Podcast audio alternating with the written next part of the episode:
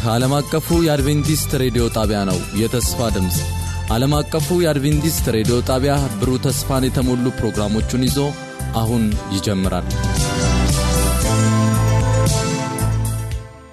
ይህ ዓለም አቀፉ የአድቬንቲስት ሬዲዮ የተስፋ ድምፅ ልዩ የገና መሰናዶ ነው። በዚህ መሰናዷችን የኢየሱስ ክርስቶስ ልደት በሚል መወያያ አውድ ላይ መሠረት አድርገን ከመጽሐፍ ቅዱስ ስለ ኢየሱስ ክርስቶስ የተጻፉትን ክፍሎች በማንሳት እንወያያለን።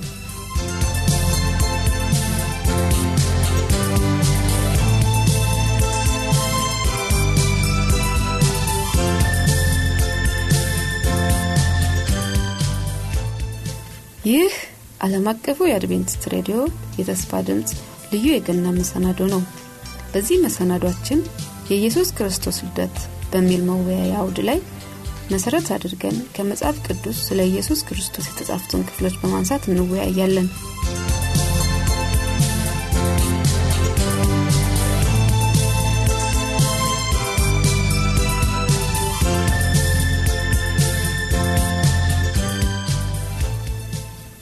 ለሚኖራቸው አስተያየትና ጥያቄ በአዲሱ የስልክ ቁጥራችን 0978 78 9512 ላይ የቃል ወይም የጽሑፍ መልእክት ብትልኩልን በደስታ ልናስተናግዳችሁ ዝግጁ ነን።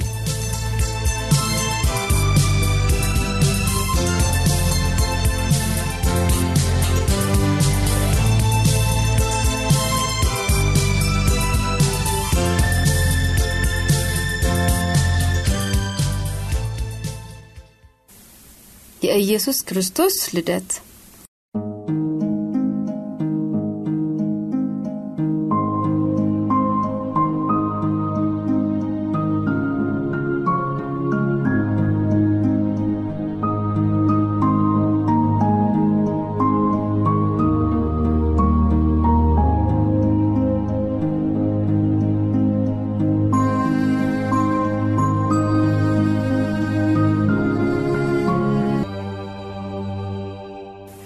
በዚህ ክፍል ሌሎች ተጨማሪ ሰዎች አሉ። የተመረጡ የተሳተፉ ስለ ኢየሱስ መወለድ እና እነዚህ ሰዎች እነማን ናቸው? እንዴትስ ተመረጡ በዚሁ ክፍል ልክ ነሽ። በሉቃስ ምዕራፍ 2 ከ25 እስከ 38 ሄደን ስንመለከት ሌሎች ሰዎች እንመለከታለን። 25ኛ ቁጥር ላይ እነሆ በኢየሩሳሌም ስምዖን የሚባል ሰው ነበረ። ስምዖን ስለሚባል ሰው እናያለን። ይህ ሰው የእስራኤልን መጽናናት ይጠብቅ ነበረ። ጻድቅና ትጉም ነበር ይለዋል መጽሐፍ ቅዱስ። በመንፈስ ቅዱስም በእርሱ ላይ ነበረ። መንፈስ ቅዱስም በእርሱ ላይ ነበረ። በጌታም የተቀባውን ሳያይ ሞት እንደማያይ በመንፈስ ተረድቶ ነበረ። መንፈስም ወደ ቤተ መቅደስ ወጣ። በመንፈስም ወደ ቤተ መቅደስ ወጣ። ወላጆቹም እንደ ሕጉ ልምድ ያደርጉለት ዘንድ ሕፃኑን ኢየሱስን ባስገቡ ጊዜ እርሱ ደግሞ ተቀብሎ አቀፈው። እግዚአብሔርንም እያከበረ እንዲህ አለ። ጌታ ሆይ አሁን እንደ ቃልህ ባሪያህን በሰላም ታሰናብታለህ። አይኖቼ በሰዎች ፊት በሰዎች ሁሉ ፊት ያዘጋጃትን ማዳንን አይታለችና። ይህም ለአሕዛብ ሁሉን የሚገልጥ ብርሃን ለሕዝብም ለእስራኤልም ክብር ነው ብሎ እግዚአብሔርን አከበረ። ስምዖን አርጅቷል ሊሞት ደርሷል። ነገር ግን ከመሞቱ በፊት የተቀባውን መሲህ ሳያይ እንደማይሞት በመንፈስ ቅዱስ ተገልጾለት ነበር እና የሚደንቀኝና የሚገርመኝ ከዚህ ከስምዖን ልክ ባየ ጊዜ ምንድን ያለው? ጌታ ሆይ አሁን ባሪያህን አሰናብታለን ሞት ይምጣ አሁን ካሁን በኋላ አለ። ሞት ቢመጣ አልፈራም በቃ። በሰላም አንቀላፋለሁ ከእንግዲህ ወዲህ። ምክንያቱም ታላቅ ተስፋ አይቻለሁኝና የተባለልኝን ነገር በቃ አይቻለሁ። ስለዚህ አልፈራም ብሎ ሞትን በሰላም ለመቀበል ድፍረት አገኘ በእውነትኛ ጌታችን የኢየሱስ ክርስቶስን ካገኘን በኋላ የዘላለም ህይወትን ካገኘን በኋላ ስለ ሞት እንሰጋ ይሆን ስለ ሞት እንፈራ ይሆን ከዚህ ሰው የምንማረው ነገር ይሄንን ነው። በሰላም ለመሰናበት ወይም ወደ ሞት ለመሄድ ፈቃደኛ ሆነ። ያንን መሲህ ካየ በኋላ እና ይህ መሲህ ደግሞ ለአሕዛብ ሁሉ የሚገልጥ ብርሃንን የሚገልጽ ለህዝብም ለእስራኤልም ክብር የሚሆን እንደሆነ ህዝብን ሁሉ የሚያድን መሆኑን ሲመሰክር እናያለን። ይህም ከመንፈስ ቅዱስ ኃይል እንደሆነ ነው የምንመለከተው። በዛው በሉቃስ ምዕራፍ 2 ላይ 36 ላይ ደግሞ ከአሴር ወገን የሆነች የፋኑኤል ልጅ ሐና የምትባል አንዲት ነቢይት ነበረች። እሷ ነቢይ ነበረች። እርሷም ከድንግልናዋ ጀምራ ከባሏ ጋር እርሷም 84 ዓመት ያህል መበለት ሆና በጣም አርጅታ ነበረ። በጾምና በጸሎትም ሌትና ቀን እያገለገለች ከመቅደስ አትለይም ነበረ። በዚያችም ሰዓት ቀርባ እግዚአብሔርን አመሰገነች። የኢየሩሳሌምን ቤዛ ለሚጠብቁ ሁሉ ስለ እርሱ ትናገር ነበር ይላል እና እቺ ሴት ደግሞ በጣም የምትደንቅ በጣም አርጅታለች። ብዙ ዓመት ሆኗታል። 84 ዓመት ሆኗታል ይላል። ግን በጾምና በጸሎት ሁል ጊዜ ከእግዚአብሔር ጋር ግንኙነት ነበራት። ለዚህ ነው የተገለጸላት ይሄ ትልቅ ተስፋ። ስለዚህ ይህንን ታላቅ ተስፋ የተገለጸላት ሴት የሆነችበት ምክንያት ጽኑ የሆነ ከእግዚአብሔር ጋር ፍጹም የሆነ አገልግሎትና ፍጹም የሆነ ራስን መስጠት በእሷ ውስጥ ስለነበረ ነው። እርሷም የኢየሩሳሌም ቤዛ ለሚጠብቁ ሁሉ ስለ እርሱ ትናገር፣ ስለ ኢየሱስ ትመሰክር ነበረ። ይሄ ነው ቤዛችሁ። ቤዛ ማለት ክፍያ ነው ወይም ዋጋ ማለት ነው እና የሚከፈል ለኃጢአታችሁ የሚከፈልላችሁ እና ከኃጢአት ነፃ የሚያወጣችሁ ቤዛችሁ ይሄ ነው ብላ ለሚጠባበቁ ሁሉ ስለ ኢየሱስ ክርስቶስ ትመሰክርና ትናገር ነበር እና እንግዲህ እድሜዋን ሁሉ ስለ እሱ ስትናገር ኖራለች። አሁንም ደግሞ ባየችው ነገር ክርስቶስ መምጣቱንና ይሄ ሊፈጸም እንደሆነ ለሚሰሙ ሁሉ ነቢይ ስለነበረች ታስተምር ነበር እና እነዚህ ሰዎች የተመረጡበት ምክንያትም ይሄ ነው። ከእግዚአብሔር ጋር ካላቸው ግንኙነት ከመንፈስ ቅዱስ ጋር ካላቸው በጣም ዝምድና የተነሳ እና ዕለት ዕለት ራሳቸውን በጸውም በጸሎት በእግዚአብሔር ፊት የሚያቀርቡ ሰዎች ስለሆኑ እግዚአብሔር ተስፋውን እንደገለጸላቸው እንመለከታለን ማለት ነው።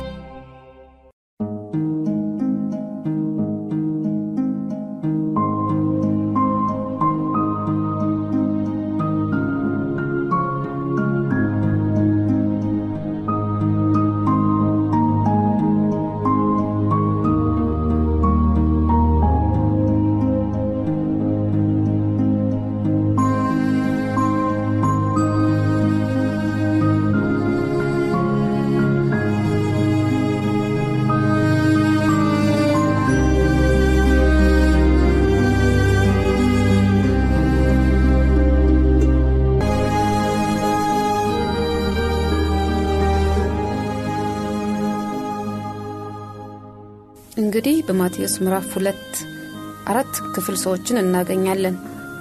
ሰባ ሰገል፣ ሄሮድስ፣ የኢየሩሳሌም ሕዝብና ካህናት። እነዚህ የኢየሱስን መወለድ እንዴት ነው የተቀበሉት? የሚደንቅ ነው። ወደ ማቴዎስ ምዕራፍ ሁለት ስንሄድ አሁን ወደ ማቴዎስ ምዕራፍ ሁለት እንደመለሽን እዛ ላይ ደግሞ ተቃራኒ ታሪክ ነው የምናገኘው። አሁን ከተረክናቸው ሰዎችና የእምነት ሰዎች በጣም የተቃረነ ወይም በጣም የሚጋጭ ወይም የተለየ ታሪክ እናገኛለን። እዛ ላይ እንደምናየው ወደ ማቴዎስ ምዕራፍ ሁለት ቁጥር አንድ ጀምሮ ስናይ እነዚህ ሰባ ሰገል የሚባሉት ከምስራቅ ሀገር ኮከብ አይተው በኮከብ እየተመሩ ነው ወደ ኢየሩሳሌም የመጡት።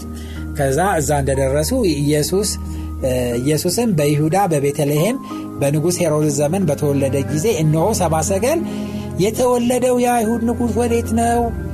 ኮከቡን በምስራቅ አይተን ልንሰግድለት መጠናልና እያሉ ከምስራቅ ወደ ኢየሩሳሌም መጡ። ንጉሡ ሄሮድስ ሰምቶ ደነገጠ።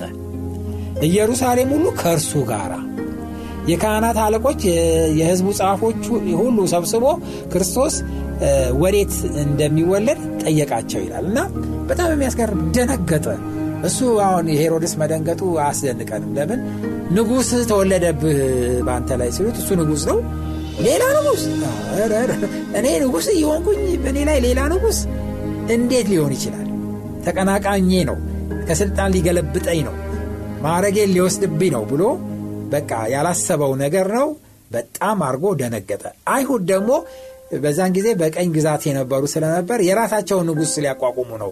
ንጉሥ ተወልዶላቸዋል የሚለው አመፅ የሚያስነሳና በሮም ላይ ትልቅ ፍርሃት የሚያመጣ ነገር ስለሆነ እሱ በጣም ደነገጠ። የእሱ መደንገጥ አይገርመንም። ግን የሚያስገርመው ተስፋ የተሰጠለት ህዝብ የኢየሩሳሌም ህዝብ አብሮት ደነገጠ። ደነገጠ። አልተዘጋጁ በምንም አይነት ትንቢቱን ያውቃሉ መሲህ እንደሚመጣ ያውቃሉ ግን ምንም ዝግጅት አላደረጉም።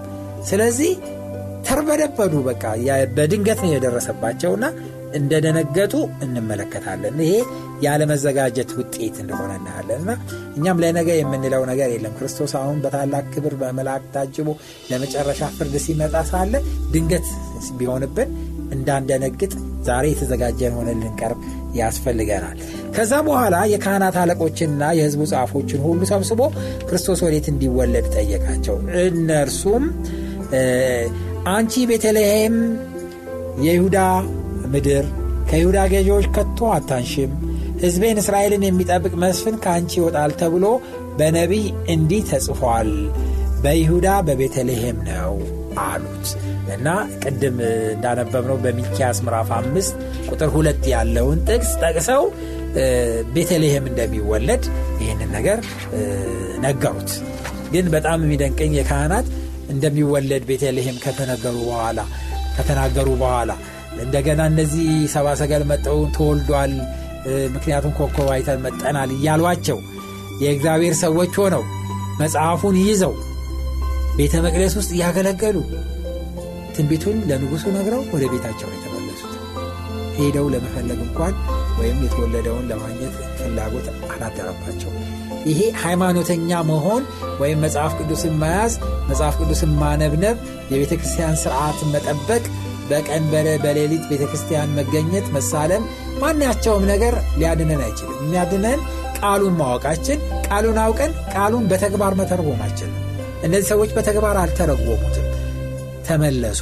ይሄ የሚያሳዝን ነገር እንደሆነ እንመለከታለንና ስለዚህ ከሃይማኖተኛነት ወይም ደግሞ ከማነብነብ የዘልምድ ሃይማኖት ከመከተል ቆመን ትክክለኛ ቃሉን አንብበን ቃሉ የሚለውን በሕይወታችን ካልተረጎምን ምንም ሊጠቅመን አይችልም።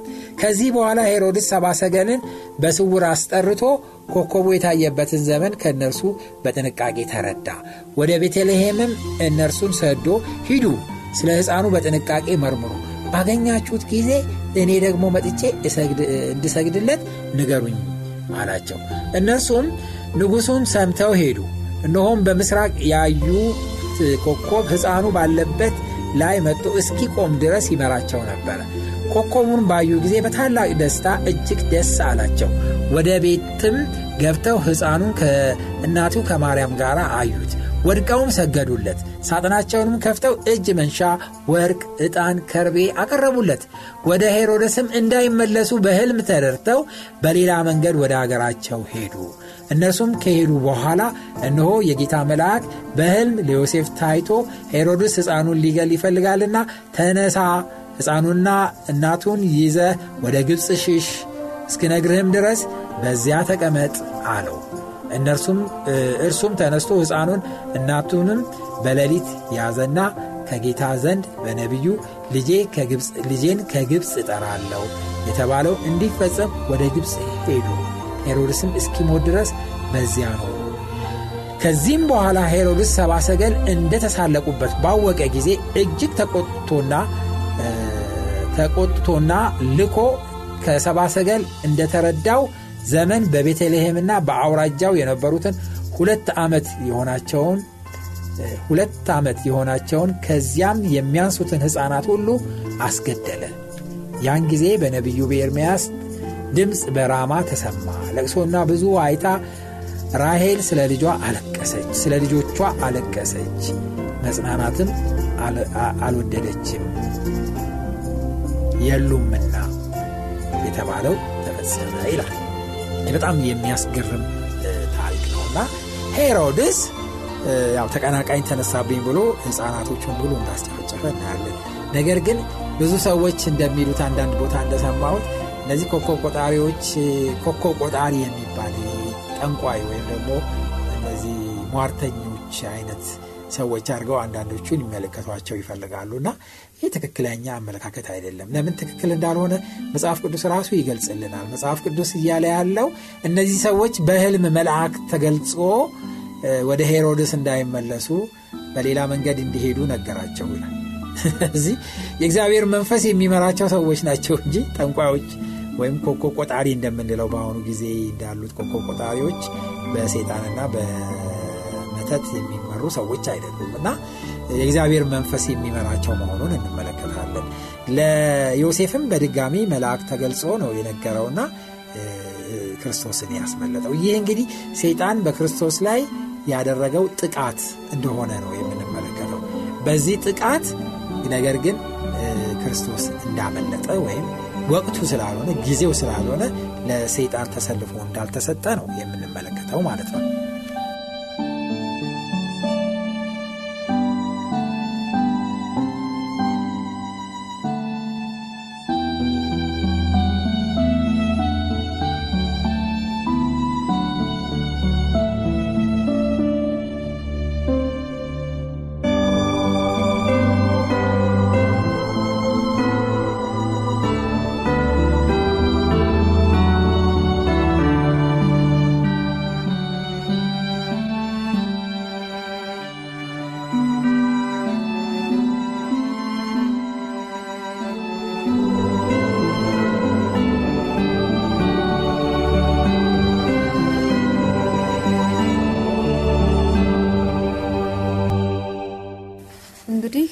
ከዚህ ሁሉ ታሪክ የምንማረው ብዙ ነገሮች ይኖራሉ።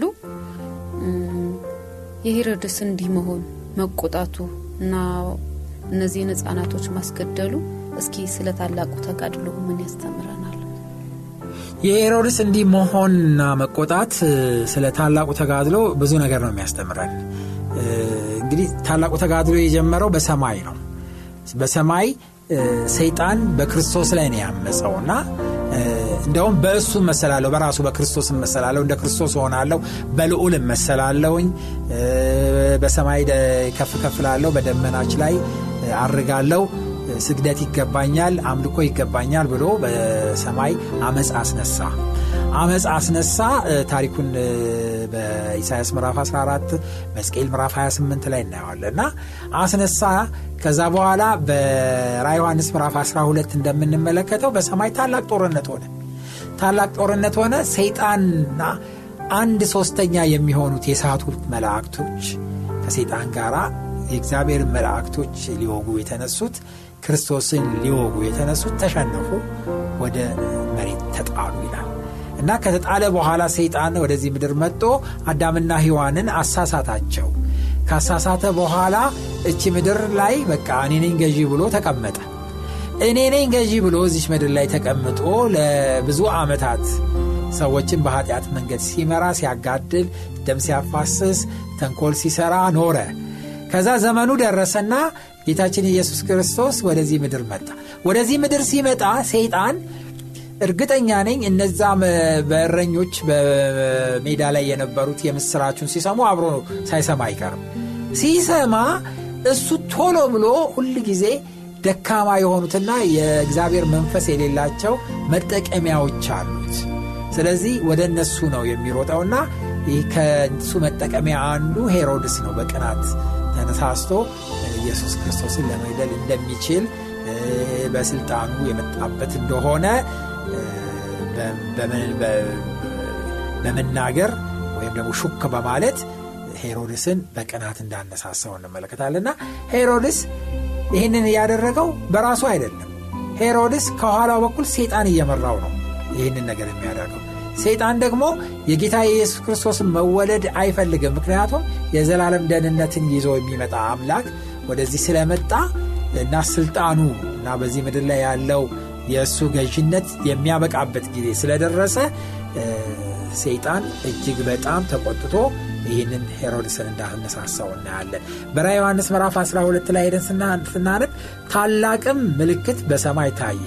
ፀሐይም ተጎናጽፋ ጨረቃም ከእግሯ በታች ያላት በራሷም ላይ 12 ከዋክብት አክሊል የሆነላት አንዲት ሴት ነበረች እሷም ጸንሳ ነበረ። ምጥም ተይዛ ልትወልድ ተጨንቃ ጮኸች። ሌላ ምልክት ከሰማይ ታየ። እንደውም ታላቅ ቀይ ዘንዶ ሰባት ራሶችና አስር ቀንዶች ነበሩት። በራሱም ላይ ሰባት ዘውዶች ነበሩ። ጅራቱም የሰማይ ከዋክብት ሲሶውን እየሳበ ወደ ምድር ጣላቸው። ዘንዶውም ሴቲቱ በወለደች ጊዜ ሕፃኑን እንዲበላ ልትወልድ ባለችው ሴት ፊት ቆመ። አሕዛብን ሁሉ በብረት ብትር ይገዛቸው ዘንድ ያለው ልጅ ወለደች፣ ወንድ ልጅ ወለደች። ልጇም ወደ እግዚአብሔርና ወደ ዙፋኑ ተነጠቀ ይላል እና ጌታ ኢየሱስ ክርስቶስ መጨረሻ ስራውን ሁሉ ፈጽሞ ወደ ሰማይ ወደ አባቱ እንደተነጠቀ ምንም ጥርጥር የለውም። ይህን ነው የሚያሳየው የመጨረሻው ክፍል። ከዛ በፊት ግን ያለው የሴጣን ተልእኮ ይህን ሕዝብን ሁሉ ከኃጢአት ነፃ የሚያወጣውን ክርስቶስን ለማዋጥ ዘንዶ በምትወልደው ሴት ፊት ቆመ ይላል። ይሄ የማርያምንና የኢየሱስን የዛን ጊዜ የሕፃኑን ኢየሱስ ብቻ ታሪክ ሳይሆን የቤተ ክርስቲያንን ታሪክ ነው የሚያሳየን። በቤተ ክርስቲያን ታሪክ እንግዲህ አዲስ ኪዳን ብሎ ኪዳን አልቆ ወደ አዲስ ኪዳን እየተሻገረ ነው ያለ ነው። አዲስ ኪዳን ደግሞ በክርስቶስ ኢየሱስ አማካኝነት በደሙ የሚከፈትልን አዲስ ኪዳን ነው። ስለዚህ ይህንን ኪዳንና የደህንነት መንገድ እንዳይሆን ሰይጣን ተቆጥቶ በቤተ ክርስቲያን ማለት የኢየሱስን የማዳን ታሪክ በምትሰብከው ቤተ ክርስቲያን ፊት ቆመ ይላል። ከዛ በኋላ የምትወልደው ልጅ ሊውጥ አዲሱን ትምህርት የኢየሱስን በማመን የሚገኘውን የዘላለም ሕይወት ትምህርት እሱን ለማነቅ ነው በቃ የቆመው የነበረውና ነገር ግን አልተሳካለትም። ክርስቶስ ተልኮውን ፈጽሞ ወደ ሰማይ አረገ። ክርስቶስ ከማድረጉ በኋላ ቤተ ክርስቲያን ላይ ብዙ ስደት አመጣባት። መጽሐፍ ቅዱስ እንደምንመለከተው ሴቲቱ ተሰደደች። ከዛ ክርስቶስ ከአረገ በኋላ ከሄደ በኋላ ቤተ ክርስቲያን ተሰደደች። ለብዙ ጊዜ ደማቸውን አፈሰሱ፣ ለአራዊት ተሰጡ፣ መሳለቂያ ሆኑ፣ ተሰቀሉ፣ ተዘቅዝቀው ተሰቀሉ፣ በመጋዝ ተሰነጠቁ። ያ ሁሉ መከራ ደረሰባቸው። ነገር ግን አመለጠ። ወንጌል አምልጦ ዛሬ የደህንነት ታሪክን የተፈጸመውን የኢየሱስ ክርስቶስን የማዳን ታሪክ እኛ አገኘን። በታላቁ ተጋድሎ ውስጥ ክርስቶስ ከዋጃቸው መካከል ሆነን ይሄ ሁሉ የምስራች የደረሰን ይሄ ታላቅ ተጋድሎ በሴጣንና በክርስቶስ መካከል ተካሂዶ ክርስቶስ ድል በማድረጉ ነው። ስለዚህ ይሄ ተጋድሎ አሁን ተፈጽሟል። ክርስቶስ አሸንፎ ሞትን ድል አድርጎ ወደ ሰማይ ሄዷል። ዛሬ ልደቱን እናስባለን። ነገር ግን ክርስቶስ ኢየሱስ ተወሎ ሞቶ ተነስቶ ወደ ሰማይ አድርጎ አሁን ደግሞ ሊቀ ካህናችን ሆኖ በሰማይ ይገኛል። በዚህ ጊዜ ወደ እሱ የሚመጡትን ሁሉ የዘላለም ሕይወት ሊያስገኝላቸው በሰማይ በአብ ፊት በአብ ቀኝ ቆሞ ስለ እኛ ይማልድልናል። ይህንን የማማለድ ስራውን ጨርሶ የክህንነት ስራውን ጨርሶ የንቅስና ልብሱን ለብሶ በክብር ዙፋን ተቀምጦ ከመላእክቱ ጋር ታጅቦ ወደዚህ ምድር ይመጣል።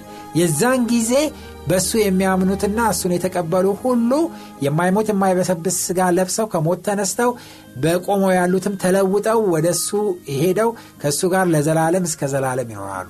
ነገር ግን ዛሬ ጌታችን ኢየሱስ ክርስቶስን የግል አዳኙ አድርጎ ያልተቀበለና የተከፈለለትን ዋጋ የኔ ነው ብሎ ያልወሰደ ሰው ካለና ይህንን ጥሪ የማይቀበል ከሆነ ሰይጣን ይፈረድበታል። የሰይጣን ፍርድ የታወቀ ነው። በማቴዎስ ወንጌል ምዕራፍ 25 ቁጥር 41 ላይ በእሳት ዲኝ ተጥሎ ይቃጠላል። ስለዚህ ከእሱ ጋር ያሉትንም እንዲህ ይላቸዋል፣ እናንተ እርጉማኖች ለሰይጣንና ለመላእክቱ ወደ ተዘጋጀው እሳት ከእኔ ዘንድ ሂዱ ይላቸዋል። እነሱም በዛ ይጣላሉ፣ ለዘላለም እስከ ዘላለም ይጠፋሉ። ስለዚህ የምስራችሁ ይህ ነው። ጌታ ኢየሱስ ክርስቶስ ተወልዷል። ጌታ ኢየሱስ ክርስቶስ ተወልዶ የዘላለም ሕይወትን ሰጥቶን ዋጋችንን በመስቀል ላይ ከፍሎ አሁን በሰማይ ቀኝ ሆኖ የሚድኑትንና እሱን የሚያምኑትን ሁሉ የዘላለም ሕይወት እያስገኘላቸው ይገኛል። ወንድሜና እህቴ ይህንን ፕሮግራም የምትሰሙ ሁሉ በዚህ ሰዓት ክርስቶስ የኢየሱስን የግል አዳኛችሁ አርጋችሁ ካልተቀበላችሁ አሁን ለመቀበል ጊዜው አሁን ነው። አሁን ተቀበሉት። የክብር ንጉሥ ሕፃን ሆኖ በበረት ሳይሆን በክብር በዙፋን ተቀምጦ አክሊል ጭኖ በኃይል በመላእክት ታጅቦ ይመጣል። ነገ ይመጣል። አናቅም። ዛሬም ሊመጣ ይችላል። ነገር ግን ሁል ጊዜ የተዘጋጀን እንሁን። ክርስቶስ ኢየሱስን የግል አዳኛችን አድርገን እንቀበል። የዘላለምን ሕይወት ለእኛ እናርግ። ይህንን የዘላለም ሕይወት ከተቀበልን ከእርሱ ጋር ለዘላለም እንኖራለን። ሞት በሌለበት፣ ስቃይ በሌለበት፣ ሕመም በሌለበት፣ እርጅና ድካም በሌለበት እሱ ባዘጋጀው አዲስ ሰማይና አዲስ ምድር ከክርስቶስ ኢየሱስ ጋር እንኖራለን። ይህንን አብረን መቀበል እንድንችል ሁላችንን እግዚአብሔር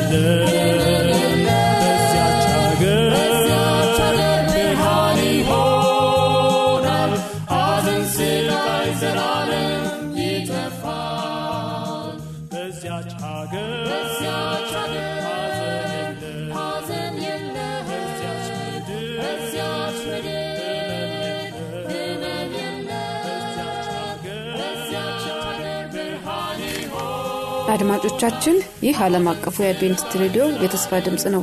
ለሚኖራቸው አስተያየትና ጥያቄ በአዲሱ የስልክ ቁጥራችን በ0978789512 ላይ የቃል ወይም የጽሑፍ መልእክት ብትልኩልን በደስታ ልናስተናግዳችሁ ዝግጁ ነን። ይህ ዓለም አቀፉ የአድቬንቲስት ሬዲዮ የተስፋ ድምፅ ነው።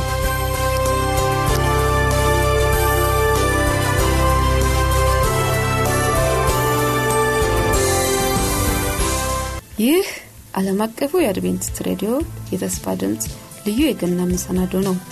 በዚህ መሰናዷችን የኢየሱስ ክርስቶስ ልደት በሚል መወያያ አውድ ላይ መሰረት አድርገን ከመጽሐፍ ቅዱስ ስለ ኢየሱስ ክርስቶስ የተጻፉትን ክፍሎች በማንሳት እንወያያለን